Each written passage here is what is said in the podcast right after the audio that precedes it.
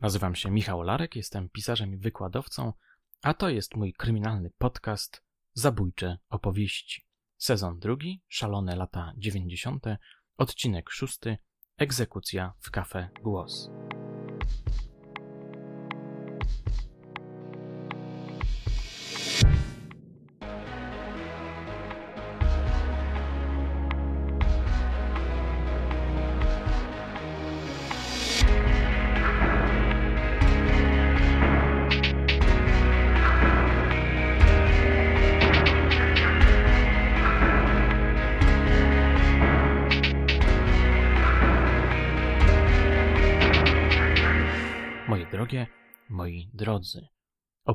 Cmentarne klimaty, którym poświęcony był sezon specjalny i lądujemy z powrotem w latach 90.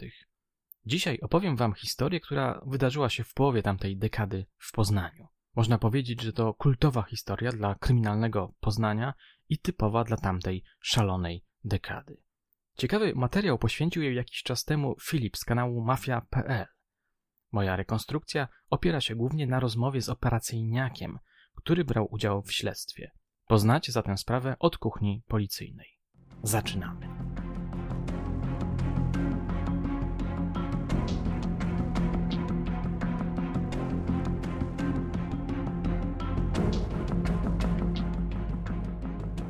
Jest 18 grudnia 1995 roku. Znajdujemy się w centrum Poznania, w kawiarni Kafe Głos na ulicy 27 grudnia. Jest południe. Przy jednym ze stolików siedzi dwóch znajomych, Marek Z oraz Witold K. Ulokowani są tyłem do wejścia. Rozmawiają, popijając kawę i jedząc ciastka. Po jakimś czasie zagłębiają się w lekturze gazet. Z moich źródeł wynika, że ten pierwszy był zwyczajnym obywatelem, drugi zaś cinkciarzem, tak zwanym cynkiem. W pewnym momencie następuje dramatyczny zwrot akcji. Witold K Zezna później, że nagle usłyszał zdecydowane kroki mężczyzny. Mężczyzna ów podchodzi do nich, wyciąga z kieszeni kożucha pistolet CZ i kieruje go w stronę Marka Z. Dopadłem ciebie, mówi, po czym oddaje cztery strzały. Postrzelony mężczyzna wstaje, ale zaraz potem upada na ziemię. Zamachowiec opuszcza w pośpiechu lokal, rusza w stronę ulicy Ratajczaka, a następnie 3 maja w kierunku placu Cyryla Ratajskiego. Ma jednak pecha. W pewnym momencie w tym samym czasie rejon ten patroluje dwóch funkcjonariuszy, którzy rzucają się za nim w pościg. Wzywają go do niezwłocznego zatrzymania i ostrzegają, że będą strzelać. U zbiegu ulicy 3 Maja oraz placu Cyryla Ratajskiego ścigany zatrzymuje się. Odwraca się w kierunku policjantów, celuje w nich pistoletem, grozi, że go użyje. Celuje raz w jednego, raz w drugiego. Przestępcy zacina się pistolet. Jeden z policjantów wykorzystuje moment nieuwagi zamachowca i wytrąca mu broń, drugi zaś uderzeniem obezwładnia go. Mężczyzna upada i chwilę potem zostaje skuty kajdankami. Na miejsce dobiegają ochroniarze z kafe Głos. Następuje zabezpieczenie broni, a zamachowiec zostaje doprowadzony do pomieszczeń piwniczych kawiarni.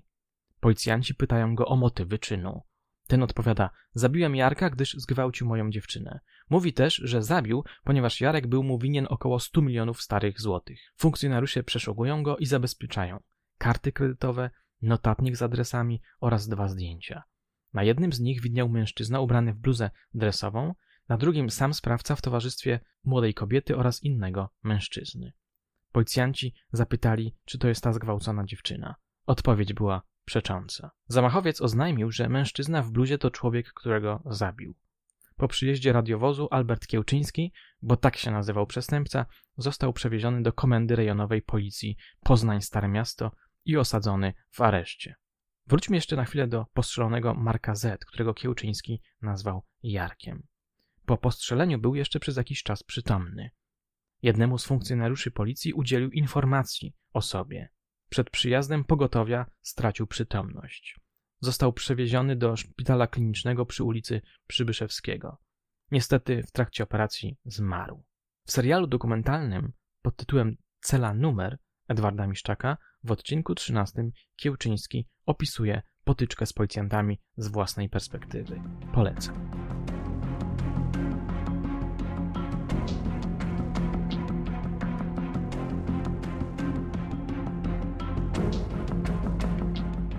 Jakiś czas temu zaprosiłem do siebie do domu Karola Hirscha, policjanta, który prowadził śledztwo w sprawie tego zabójstwa.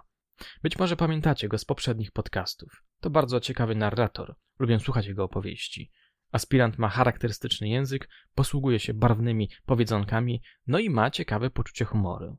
W niniejszym podcaście wykorzystam fragmenty jego opowieści. A teraz oddam mu na chwilę głos. Posłuchajcie, jak zaczęła się dla niego ta historia.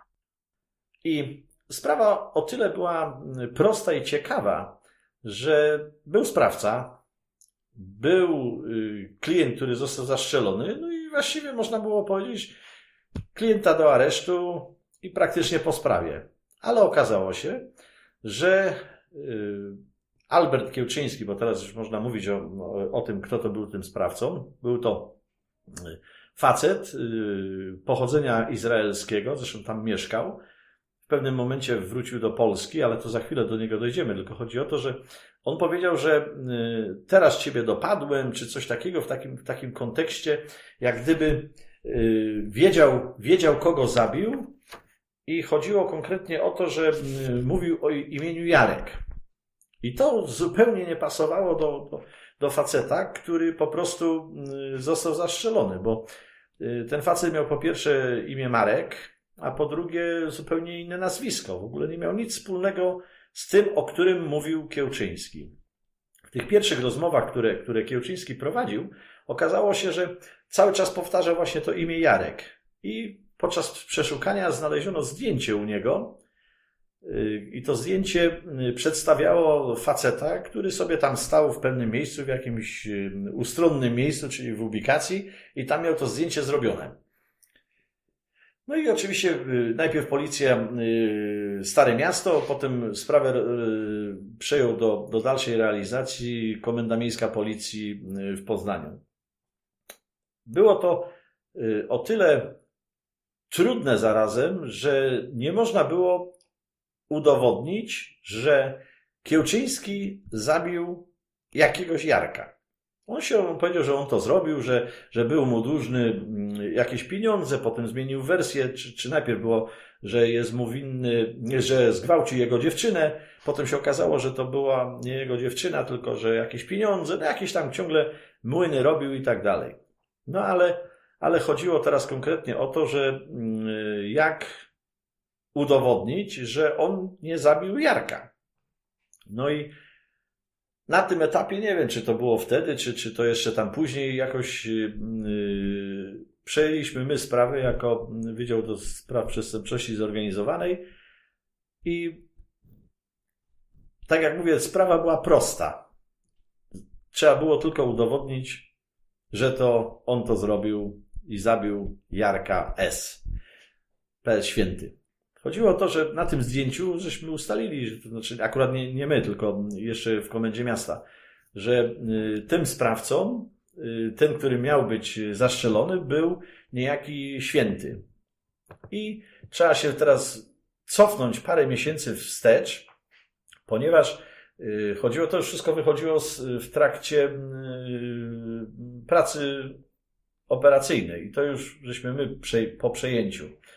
Okazało się, że dwa miesiące wcześniej yy, syn yy, niejakiego makowca został uprowadzony między innymi przez grupę świętego. Były to, były to osoby, które, które właściwie nie miały jak gdyby związku, ale święty wiedział o tym, gdzie ten syn, że trenuje boks, że na ulicy Promienistej, zresztą notabene na tyłu taborowej, czyli po prostu przy policji, na, na tej hali, gdzie był Olimpia, miała salę bokserską. I on wiedział o tym, że ten chłopak, syn makowca, wychodzi tam po treningu i tam stąd go uprowadzili. Święty na tamten czas miał totalne alibi. Czyli było wiadomo, że na pewno on nie brał udziału w tym.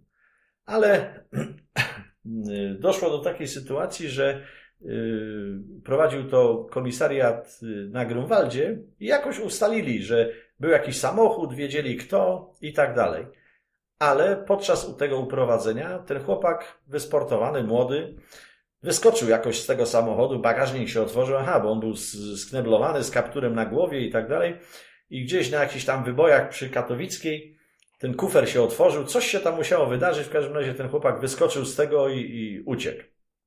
No i wtedy już tata dowiedział się, kto ewentualnie za tym może stać, bo sprawcy byli y, po samochodzie tam jakiś y, ustaleni, ale to była prowadzona sprawa przez komisariat y, na, na tym, na Grunwaldzie.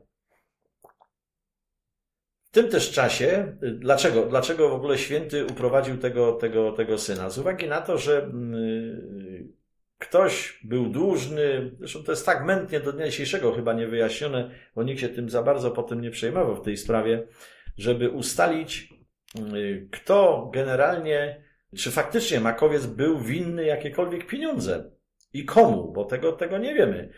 Jedno jest pewne, że jeżeli chodzi o, o kwestię Makowca, to to był facet, który, który też nie był jakimś tam wielkim przestępcą. On po prostu to był były cynk, znaczy obecnie były cynk, ale wtedy, wtedy mm, y, handlował dolarami, tak jak zresztą gro tych, tych ludzi, każdy miał swój jakiś tam kantor, pod którym stał.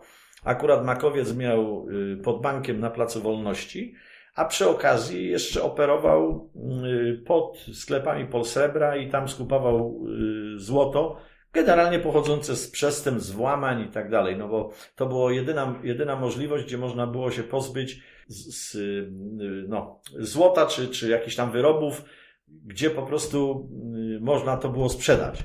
A oni stali przed wejściem przed y, Polsrebrem i po prostu kupowali to. Potem gdzieś przerabiali, przetapiali to i powstawały z tego albo sztabki złota, albo inne wyroby.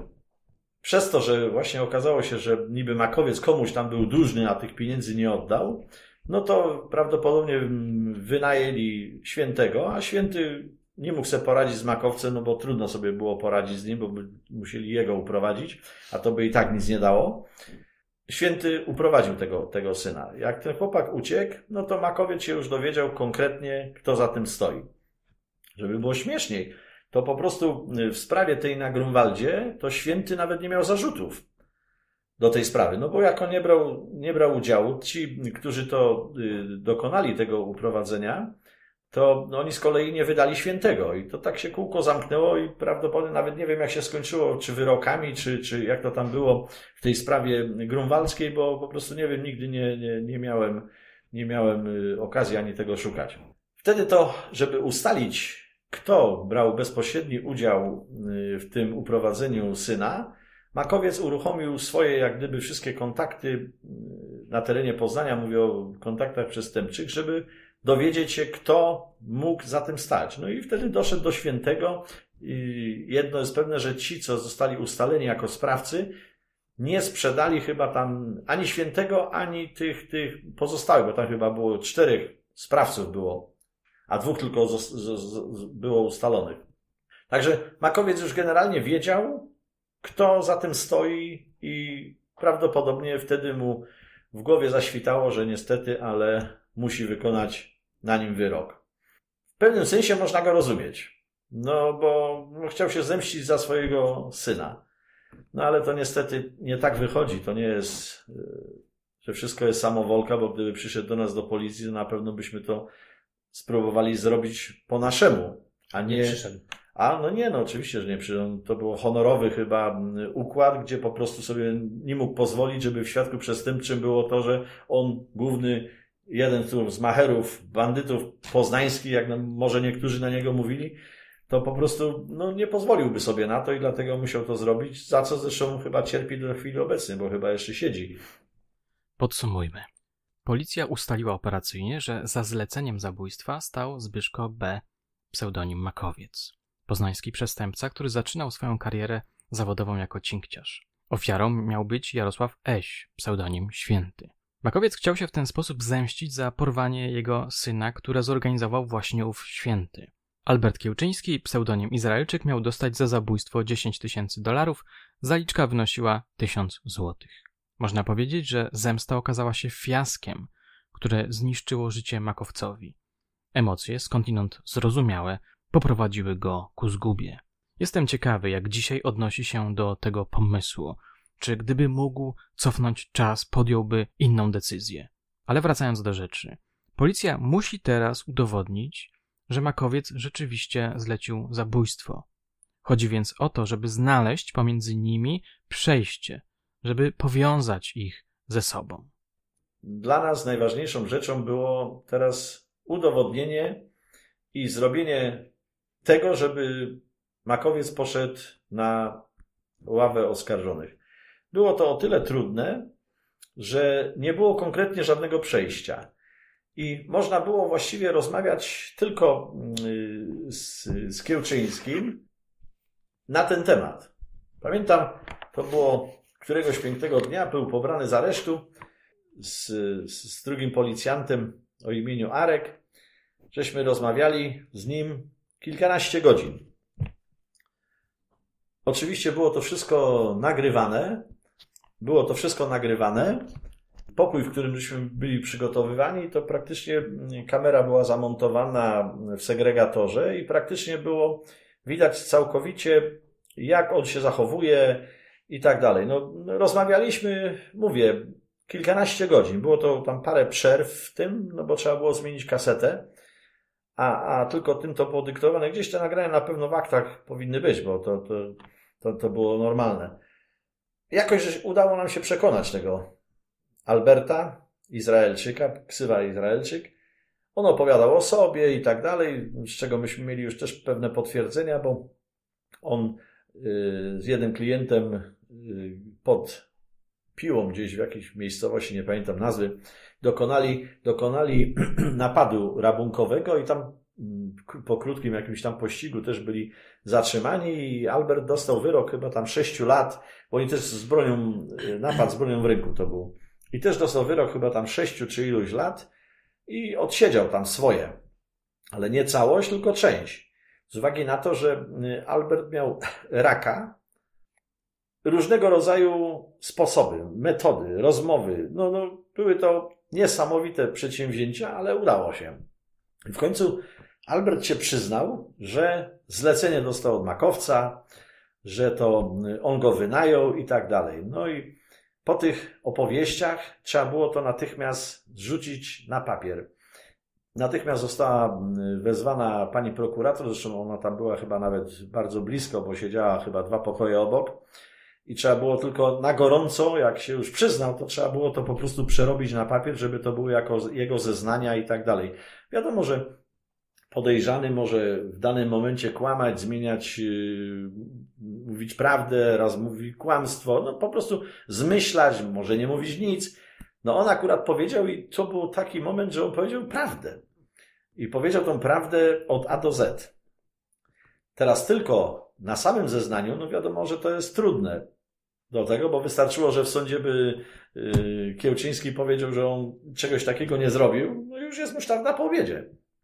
I nie ma nic więcej. No więc trzeba było się do tego po prostu przygotowywać. No i żeśmy zaczęli. Czyli rozumiem, że od... trzeba było inne dowody jakby znaleźć, tak? Inne, nowe. No. Bo to co, to, co on powiedział, to praktycznie no, Mówię, operacyjnie sprawę bym mógł zamknąć, położyć na teczkę w kąt i po zawodach, ale to nie na tym więc polegał. Chodziło o to, żeby po prostu to wszystko udokumentować, żeby był proces, konkretny proces. I to nam się tak szczerze powiedziawszy udało, bo mm, już mówiąc teraz o końcówce, jak gdyby reasumując to wszystko, to można powiedzieć, że yy, trubadurzy śpiewali taką piosenkę Znamy się tylko z widzenia. A w tej sytuacji można powiedzieć, że znamy się wszyscy z więzienia. Aha. Dlaczego? W momencie, kiedy, kiedy y, Albert Kiełczyński został przewieziony y, do aresztu śledczego w Poznaniu, to był chyba, nie wiem, który tam, nie pamiętam dat. W każdym razie był przewieziony. W tym czasie w areszcie śledczym siedział Makowiec. I do tego siedział jeszcze klient, który to był Sławek O. Nie będę mówił nazwiska, bo to, bo to bez sensu. No i, i tam się poznali, ale to było przed, jak y, Albert siedział za pierwszym razem, czyli do tego, do tego yy, napadu gdzieś tam w Złocieńcu, czy, czy, czy w Złotoryi, nawet nie wiem, gdzie to tam było. I tam się oni wszyscy spotkali. I po wyjściu ich drogi się rozeszły, każdy poszedł w swoją stronę, ale jeden drugiemu zostawił namiary. I Albert był o tyle pedantyczny, że w swoim notatniku napisał tam chyba maki, coś tam, maków polnych i tak dalej. I yy, ten adres i napisał imię i nazwisko i adres. A w drugim notatniku miał już krótko przed samym zabójstwem na, yy, w grudniu, miał dopisane numer telefonu makowca i nawet napisał, którego dnia u niego był. I to było o tyle ciekawe, że yy, na początku, jak to się wypierał, że w ogóle znajomości i tak dalej, i tak dalej, co wszystko zaprzeczało to, co miał w tym notatniku, bo on te notatniki miał dwa przy sobie. To nie były jakieś tam notatniki, zwykłe notesiki, jakieś tam zapiski i tak dalej. Tam były jeszcze jakieś yy, inne dane yy, osób. No ale myśmy to wszystko po tym ustaleniu, żeśmy zaczęli to wszystko sprawdzać, czy to było w ogóle na fakcie. No i okazało się, że tak, że wszyscy siedzieli w jednym terminie w pierdlu. I te wszystkie wpisy y, u Kiełczyńskiego to się zgadzały z tym wszystkim, co było, co on powiedział. No ale jeszcze trzeba było teraz wymyśleć, czy potwierdzić, czy on faktycznie mówi prawdę, bo na tamtym etapie jeszcze oprócz tego, że siedzieli razem i było napisane, że jest Makowy, to też, też o niczym nie świadczyło. Bo mógł to być tylko wpis, ale na przykład Kiełczyński mógł powiedzieć, że był u, yy, u Makowca w domu, co było kompletną nieprawdą. Ale zrobiliśmy proces okazania. Najpierw było to operacyjne, a potem żeśmy pojechali na wizję lokalną. Ale nim żeśmy pojechali, on wszystko opowiedział. Jak wsiadł w tramwaj, jak dojechał do jakiego, do jakiego przystanku, tam wsiadł w autobus, ile podjechał, podał adres makowca, jak się wchodzi, gdzie był w pokoju, co mu, co mu makowiec pokazywał i tak dalej, i tak dalej. To było za pierwszym razem i, i zachowywał się tak, jakby tam był co najmniej kilkanaście razy. I to było dopiero pewnym takim, jak gdyby, pewną taką yy, yy, wskazówką, że to, co powiedział nam, że to jest wszystko prawda.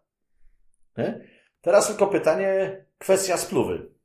Wiadomo, tam na miejscu zdarzenia była CZ, tam chyba nie wiem, czy 6 czy 8 naboi było, chyba 4 wyszczelił i yy, praktycznie yy, resztę była zabezpieczona. I, i, i te, i spluwa, i naboje, ta reszta do tego. Bo on powiedział, że dostał spluwę od makowca, że CZ, że tam chyba 8 naboi, to by się wszystko zgadzało, bo 4 były zabezpieczone, 4 wystrzelone i tak dalej. No ale potem, w trakcie naszej całej pracy typowo operacyjnej, żeśmy się dowiedzieli, że ta broń już była kiedyś użyta. Ale to nie użyta do celów jakichś przestępczych, tylko pokazowych. No i żeśmy się dowiedzieli, pojechaliśmy w to miejsce. To była jakaś miejscowość nie pamiętam nazwy, w każdym razie gdzieś pod Lesznem, gdzie y, ktoś tam wynajął dom, domek letniskowy. No i tam się odbywały, odbywały się libacje, no i między innymi y, ktoś, to nie pamiętam kto tam był, ale zadzwonił chyba do Makowca i zaprosił go, żeby tam przyjechał. No i się tam gdzieś spotkali po drodze, doprowadzili się do tego, tam sobie potem wypili, no i Makuś się pochwalił, że ma spluwę. No to Pamiętam taki, też już nie żyje, świętej pamięci wiking. Facet o nazwisku Kaczmarek. To był chłop, który miał ze 150 kg wagi. I to był, on był z Krotoszyna chyba, albo z Koszczy. Nie, z Krotoszyna. Z Krotoszyna. I facet totalny psychol. Ale do entej potęgi. Pamiętam, że kiedyś żeśmy pojechali z prokuratorem, żeby z nim na ten temat porozmawiać i żeśmy byli w pokoju zatrzymań i były tak, przykręcone były krzesła, stoły i była taka wielka szafa pancerna. I ci z aresztu, ci panowie, nie, mówią do nas, uważajcie, bo to jest świr. Żeby coś nie zrobił. Nie ma obawy, nic nam nie zrobi, nie? Fakt jest jeden, że pokręciłby nas pewno w trzy sekundy swoją siłą, ale on nie chciał z nami na ten temat rozmawiać. On po prostu powiedział, że on nic nie będzie rozmawiał i tego. No próbowaliśmy go tam nakłonić jakoś i tak dalej. To w pewnym momencie wstał, odbił się od krzesła i tak grzmotnął w tą wielką szafę, że padł na glebę. I była koniec rozmowy. Musieli go wynieść. Po prostu sam wstał i rzucił się po prostu na szafę. To, to, to było po prostu, widok był przerażający, jak taki wielki chłop łbem wali w, w drzwi pancerne od szafy. No ale y, na dzień dzisiejszy facet nie żyje, bo właśnie któregoś pięknego dnia, chyba w Głogowie, chyba chciał zrobić coś podobnego i wyskoczył przez okno z drugiego piętra z hotelu. I, i, i nie żyje. No ale wracając jeszcze do, do tego miejsca, gdzie, gdzie tam przyjechał Makowiec, no i tam prawdopodobnie pochwalił się, że ma spluwę, no a oni już w tym pijackim widzie, nie? Tą spluwę wiking wziął i sobie tam postrzelał trochę, nie? Nie wiem, czy tam dwa strzały, czy ileś tam oddał. W każdym razie chodziło konkretnie o to, żeby znaleźć kulę. I tak żeśmy ryli w tej chacie, aż żeśmy te kule wydłubali ze ściany. No i potem ekspertyzy wykazały, że to była ta sama jednostka broni, nie? No bo Makowiec się oczywiście odklepywał, już mówię o późniejszych terminach, nie? że Makowiec się odklepywał, że to nigdy w życiu nie była jego broń, on nigdy nie miał z tym do czynienia, nigdy nikomu nic nie dawał i tak dalej, bo patrząc na to wszystko, to Makowiec chyba się w ogóle nie przyznał do końca, zresztą nawet nie wiem, ale wydaje mi się, że chyba się nigdy w życiu nie przyznał do tego, że y, zlecił y, zabójstwo y, świętego. To wydaje mi się, że chyba nigdy się do tego nie przyznał. Nawet chyba po otrzymaniu wyroku, nawet nie, nie tego. I w każdym razie y, udowodniliśmy to, że ta jednostka broni brała udział już w tym wcześniejszym strzelaniu i to nie wiem, czy to było pół roku wcześniej. Także Makowiec się właściwie od niej nie mógł odklepać od tej broni, że to nie jego i tak dalej, i tak dalej. Nie? Bo skoro Kiełczyński mówi, że dostał od niego, a ona już była w jego posiadaniu pół roku wcześniej, no to trudno, trudno y, mówić o tym, że nigdy w życiu jej nie miał w ręce ani nie tego. Także to był jeden z tych pierwszych takich. A potem, no to już była taka sytuacja typowa, pa, typowa praca yy, operacyjna, przy której udało nam się przejąć gryps, żeby powiązać między innymi yy, Kiełczyńskiego z Makowcem. I w tym grypsie było napisane, że potrzebuje pieniędzy od makowca za to, co zrobił i tak dalej. Nie pamiętam szczegółów, co tam było napisane, ale w każdym razie chodziło o, o, o y, wypiskę na paczkę, no bo on przecież nie miał pieniędzy. To był Wiesław Golas. Kompletnie, nic.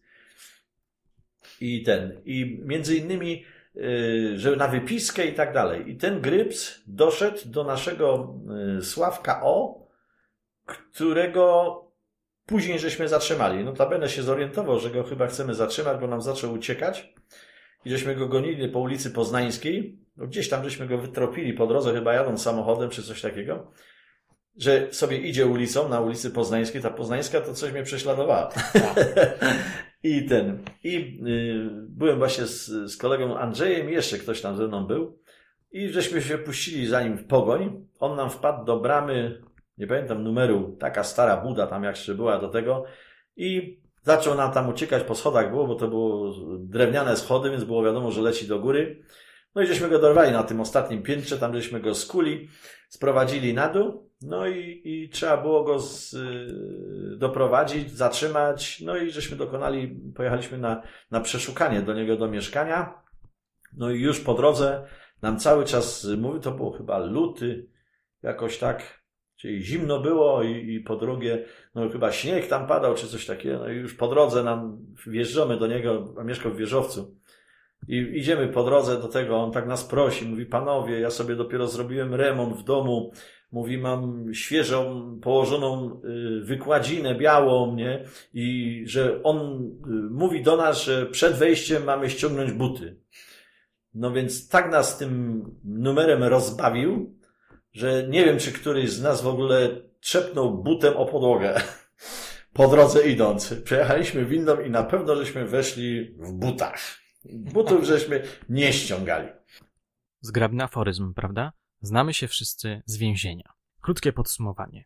Kiełczyński poznał Makowca oraz Sławomira O w areszcie śledczym w Poznaniu w 1994 roku. Po wyjściu ich ścieżki się rozeszły, ale po jakimś czasie znowu się skrzyżowały. Kiedy Kiełczyński przyjeżdża, żeby dogadać się z makowcem w sprawie zlecenia na świętego, nocował właśnie u Sławka O. W dalszej części naszej rozmowy Hirsch opowiedział mi o innym przestępstwie, w którym brał udział makowiec, również bardzo typowym dla tamtych czasów. Posłuchajcie. Nie ukrywam, że żeśmy cały czas pracowali nad, nad yy, makowcem. No i między innymi żeśmy się dowiedzieli, że bierze udział w pewnym procederze y, wykupienia samochodów. Te wykupki samochodów w tamtym okresie czasu to były bardzo proste. Był, byli złodzieje, którzy te samochody kradli, a potem byli ci dobrzy wujkowie, którzy te samochody oddawali. Nie? Im lepszy samochód, tym, tym po prostu ta wykupka była wie, większa. Nie? Nakradli między innymi tylko jakieś tam Mercedesy i tak dalej, ale generalnie to chodziło o to, żeby, żeby to były na niemieckich dechach albo jakieś tam zagraniczne, żeby można było do tego. No i żeśmy ustalili, że bierze udział w takim właśnie przedsięwzięciu, gdzie pewnej pani y, zginął służbowy Mercedes, ona, ona pracowała w jakiejś spółce niemieckiej i tym samochodem się tu poruszała po Poznaniu. No i ktoś ten, ktoś ten, ktoś ten samochód ukradł, no i Makowiec między innymi brał udział w tym wykupie. I żeby było śmieszniej, ta y, rozmowa z tą panią odbyła się właśnie w Cafe Głos. To była, to była pani, która, która ten samochód straciła, no i na pewno jej zależało na tym, że, żeby go odzyskać. No ale czy, czy ona chciała tego odzyskania, odzysku, to nie wiem, bo to był służbowy samochód, więc trudno, żeby ona płaciła za służbowy samochód niemiecki, jak to był samochód ubezpieczony i praktycznie no, nie, nie tego. Zresztą patrząc do dnia dzisiejszego ten samochód się nie odnalazł. Aha. No, ale żeby było śmieszniej, to y, Makowiec przyszedł na to spotkanie i po chwili wyszedł i przyszedł z powrotem z maszyną do pisania. I się okazało, że to była ta maszyna właśnie z tego samochodu, w którym ona zostawiła tą maszynę. Ta kobieta. No i w zamian za to zostawili jej tą, tą, tą maszynę w nagrodę, że się dogadać. Ta pani się nie chciała z nimi dogadać, także tylko z tego wszystkiego zostało jej tylko ta maszyna. Także no, chociaż jakąś maszynę miała do tego. No ale ten, ten samochód tam był jakiś Mercedes, gdzieś chyba na tamte czasy jakieś 40 tysięcy był chyba, był chyba yy, warty. Wracamy do głównego wątku. Przypominam, że mowa była wcześniej o grypsie, który Kiełczyński zaadresował do makowca. Hirsch wspomni też o znanym nam już zdjęciu przedstawiającym świętego. Dzięki pracy operacyjnej udało się dotrzeć do Agaty G., która przez jakiś czas była partnerką świętego. To właśnie ona zrobiła zdjęcie w ubikacji, które miał przy sobie Kiełczyński. Z dokumentów wynika, że Agata G. nie przekazała mu jej osobiście, podobno w ogóle go nie znała. Gryps został przekazany yy, temu Sławkowi, Aha. a Sławek z Grypsem pojechał do Makowca. I ten, ten Gryps jemu zostawił. Makowiec wtedy, z tego co pamiętam, to jakieś pieniądze dał na wypiskę dla Kiełczyńskiego, jakieś tam pieniądze i żeby mu ten paczkę zrobił i tak dalej. On tą paczkę chyba mu stworzył i, i tam do kicia podrzucił i tak dalej. W każdym razie, no były te, te wszystkie właśnie powiązania, które, które yy, Makowiec ciągle twierdził, że nigdy nie miał nic wspólnego. No a myśmy to przewracali no, do góry nogami, że jednak ten kontakt był, że to było konkretnie na kilka, nie wiem, kilka dni, czy kilka, to ileś tam było, nie wiem, czy dwa tygodnie, dostał tą broń i było wiadomo, że ma zaszczelić tego świętego w, w tym kafe głos, bo on, tam do tego. I dlatego to zdjęcie miał. Nie? No i patrząc dalej na to, mm, próbowaliśmy y, odzyskać to zdjęcie całości, albo negatywy, albo coś takiego. No w końcu się to udało, ponieważ pani, która, która dysponowała tym, nie pamiętam w jakich okolicznościach myśmy ją yy, złapali, zatrzymali, bo byliśmy tam na przeszukaniu w tym Mrągowie, bo ona twierdziła, że, że ona opowiadała o tej sytuacji, że była ze świętym, potem była y, krótki okres y, mieszkała u Dreckiego i że przenosiła te, te, te swoje y, wszystkie rzeczy i tak dalej. No i tam to zdjęcie miała, ale w którym momencie to zdjęcie zginęło, tego nikt nie wie i nie zdołaliśmy tego, tego udowodnić, ale nie, Niesporne było jedno, że pochodziło to ze zdjęć, które ona zrobiła, będąc ze świętym i jak on był i statusiem w Mrągowie pili wódkę, no i oczywiście tak kiepsko pił tę wódkę, że, że po prostu ubrudził tą ubikację i ona w tym czasie mu te zdjęcie zrobiła. No i to była połowa tego zdjęcia, nie? Kto obciął całość, to trudno powiedzieć, ale zabezpieczyliśmy w tym Mrągowie te pięć zdjęć, negatywy do tego, bo więcej tego nie było. Także no, było to powiązanie następne, jak gdyby, nie? Jedno, jedno, jedno z drugim. No i y, w końcu trzeba było zatrzymać makowca. No i, i w końcu udało nam się to zrobić. Notabene y, on się do tego y, po zatrzymaniu, aha, po zatrzymaniu chyba u jego w samochodzie żeśmy ten gryb znaleźli. Także na następne powiązanie. Także praktycznie dowodowo połączenie Kiełczyńskiego z, z Makowcem było bezsporne. Nie, nie było tutaj żadnych nieporozumień, także po prostu nie było mm, żadnych y, problemów y, z tym, z zatrzymaniem, czy, czy, czy mm, z udowodnieniem, że miał z tym do czynienia i zrobił to na polecenie Kiełczyński miał zabić świętego, a zabił zupełnie kogoś innego. I to nam się praktycznie udało, poszedł akt do skarżenia. No, pan jak, dobry. Wygląda, jak wyglądało zatrzymanie? Właśnie nie pamiętam tego, gdzie myśmy go zatrzymali. W każdym razie na pewno jeszcze w domu były jakieś, y, miał jakieś świadectwa. Aha, tam jeszcze miał dubeltówkę jakąś, broń, y, amunicję i to chyba na siebie wzięła żona makowca. Chyba, że to, była, że to było jej własnością. Tak coś kojarzę, nie pamiętam w tej chwili dokładnie, jak to, jak to dokładnie było. Ale w każdym razie poszedł, poszedł akt oskarżenia, no, Izraelczyk, y, nie wiem, czy dostał, jaki tam wyrok, czy 25, ale chyba 25 dostał. Notabene zmarł y, w tym. Y, chyba w zakładzie karnym, o ile się nie mylę. Bo niego chyba nie wypuścili. Nie, chyba, chyba w zakładzie karnym zmarł. Ale też pewny nie jestem.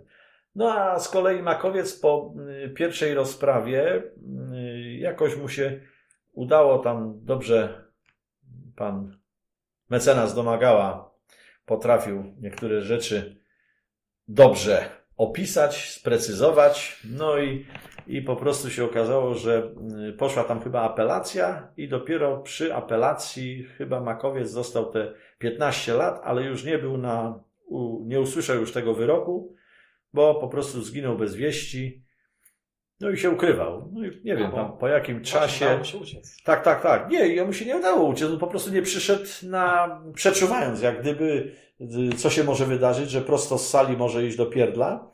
No po prostu nie przyszedł na, na, na odczytanie wyroku i, i po prostu zginął bez wieści. No i w tamtym okresie czasu, nie wiem ile tam, jaki długi okres czasu był poszukiwany. W końcu go tam chyba łowcy głów gdzieś w tym Toruniu dorwali. Nie wiem, który to tam był rok, 2000, nie wiem, trzeci może, może, może drugi, nie, nie pamiętam dokładnie. W każdym razie było to, y, został zatrzymany, no i od tamtego momentu ten wyrok odsiedział, a, a jeszcze do tego mu dołożyli tam samochody, jakieś miał wyrok, no ale to chyba łączkę mu zrobili, także trudno mi powiedzieć, jak to tam do tego. Także w chwili obecnej jeszcze Makowiec siedzi i myślę, że już niedługo chyba będzie wychodził, bo to już jest tyle lat, że nie wiem, nie, nie, nie śledzę zupełnie jak to, jak to, kiedy wyjdzie i tak dalej, ale to już nie ma znaczenia. Jedno jest pewne, że mm, tutaj można przy tej sprawie powiedzieć, że była to, mm, tak jak mówiłem na początku, prosta sprawa, którą niestety trzeba było dogłębnie udowodnić. I to nam się akurat udało. Małe sprostowanie. Izraelczyk dostał dożywocie, ale zaraz do tego dojdziemy. Na koniec rozmowy poprosiłem Karola Hirsza o krótkie scharakteryzowanie zamachowca. Jaki był? To był klient ograniczony. Aha. To nie był jakiś y, klient, który, który jakieś tam górnolotne słowa, czy coś. Zwykły, prosty obywatel Izraela, no, kierowca i spawacz nie pracuje, utrzymywał się z pracy dorywczej, no to można sobie wyobrazić, że to jest, jakiego pokroju to był klient. To był, wydaje mi się, typowy cyngiel. On, on dużo opowiadał o sobie. Pamiętam e, o tym, jak był w wojsku, jak tam tłukli Palestyńczyków, jak strzelali tam i tak dalej, i tak dalej. Ale teraz sobie coś przypomniałem, że właśnie, nie wiem, nie wiem kto to zwrócił na to uwagę, że podczas całego przesłuchania yy, Alberta on cały czas palec wskazujący ruszał tak, jakby miał rękę na spuście. To było taka, tak yy, symptomatyczne, bo to normalni ludzie to się tak nie zachowują. No po prostu no, miał taki, o, swój tryk, że ręka na spuście, nie?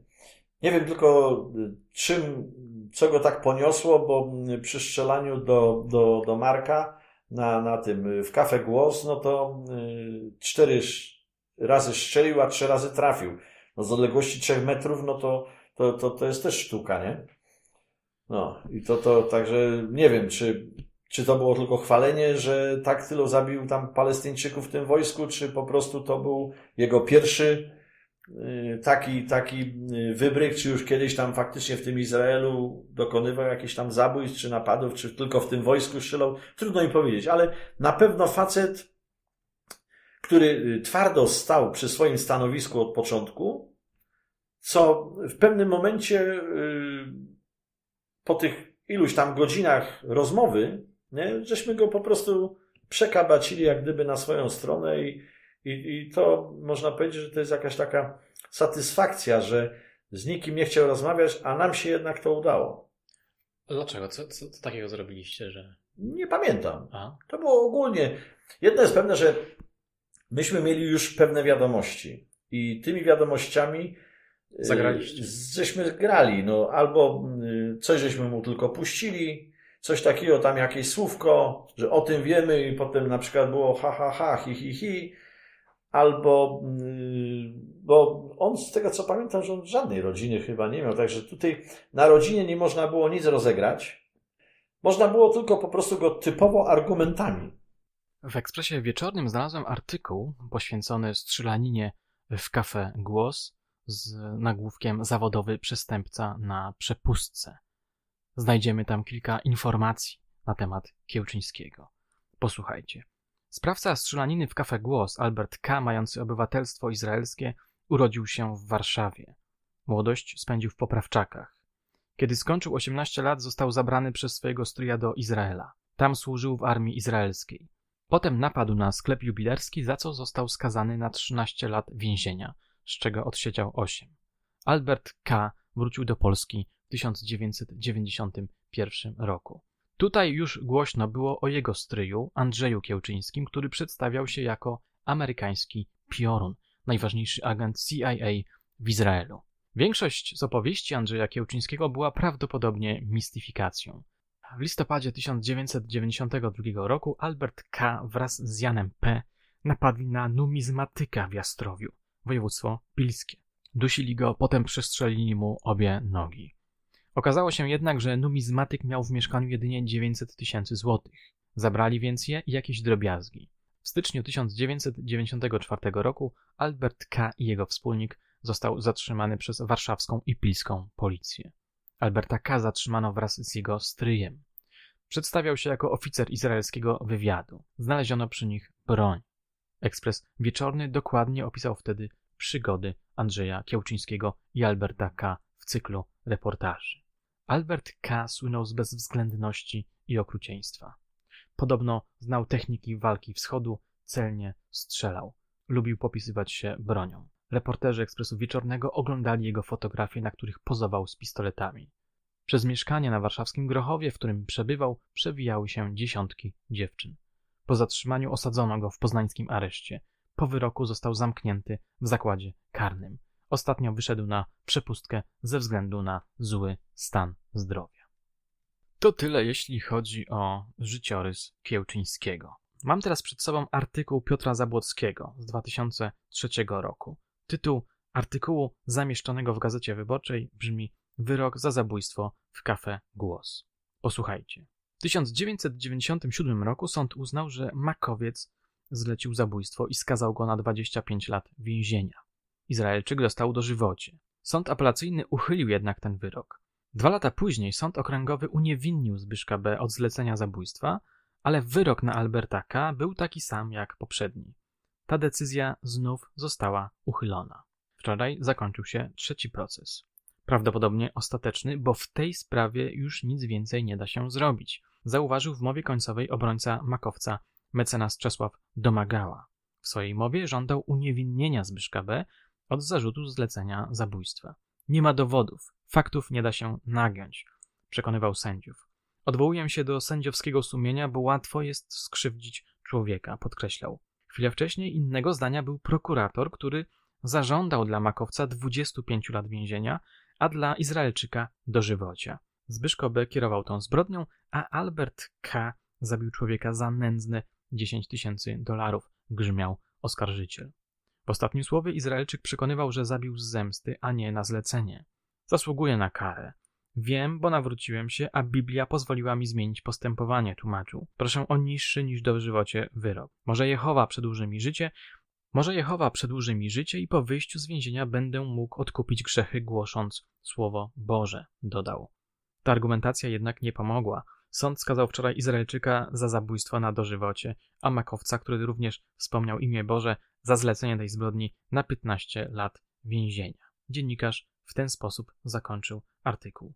Wyrok nie jest prawomocny, prokuratura nie wie jeszcze, czy odwoła się od wyroku, by żądać surowszej kary dla Makowca. Czy będzie się odwoływał adwokat? Panie, no pewnie, rzucił zdenerwowany, wychodząc z sali. Zbyszko B. na ogłoszenie wyroku nie przyszedł, sąd od razu wystawił nakaz jego aresztowania. Do chwili zamknięcia numeru gazety policja jeszcze Makowca nie zatrzymała, a list gończy trafił do komisariatów policji w całej Polsce. Filip z kanału Mafia.pl pisał na swojej stronie poświęconej przestępczości zorganizowanej. W styczniu 2003 roku uprawomocnił się 15-letni wyrok makowca, który wciąż wymykał się organom ścigania. Wpadł dopiero we wrześniu 2005 roku w Toruniu i od tego czasu przebywa za kratami.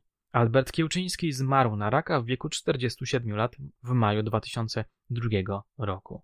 W 2014 roku Makowiec wystąpił z prośbą o przerwę w odsiadywaniu kary ze względu na zły stan zdrowia. Sąd jednak odrzucił wniosek. Uznał, że może się leczyć w więzieniu. W październiku 2017 roku Makowiec, a także jego dwaj synowie i żona usłyszeli wyroki za przestępstwa sprzed lat, w tym za kradzieże samochodów, pobicia, fałszowanie dokumentów i wyłudzenia. Zbyszko B. otrzymał wówczas wyrok 6 lat i dwóch miesięcy pozbawienia wolności. Trzeba dodać, że Izraelczyk w pewnym momencie wrócił do swojej pierwotnej wersji, według której nie popełnił żadnej pomyłki i do końca będzie twierdził, że zastrzelił Marka Z, ponieważ ten był mu dłużny pieniądze. Kiedy przypadkowo zobaczył go w kafe Głos, postanowił dać mu nauczkę i zarazem przestrzec innych przed oszukiwaniem go. Filip w swoim materiale mówi, że według policyjnej notatki Marek Z przed utratą przytomności przedstawiał się jako Jarosław. Przyznam, że brzmi to intrygująco.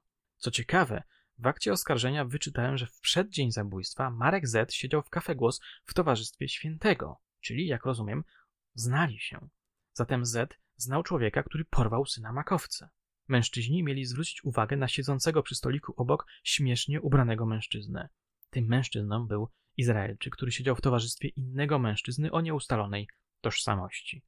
Przyznam, że ta historia strasznie mnie frapuje.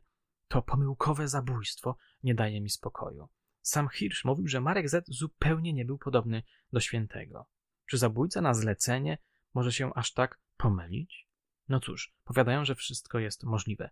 Kończąc tę historię, wyznam, że najchętniej opatrzyłbym ją wielkim znakiem zapytania, choć wersja opracowana przez policjantów i prokuratora przekonuje mnie. Nie pozostaje nic innego, jak opuścić już kafę głos i zaczerpnąć świeżego powietrza.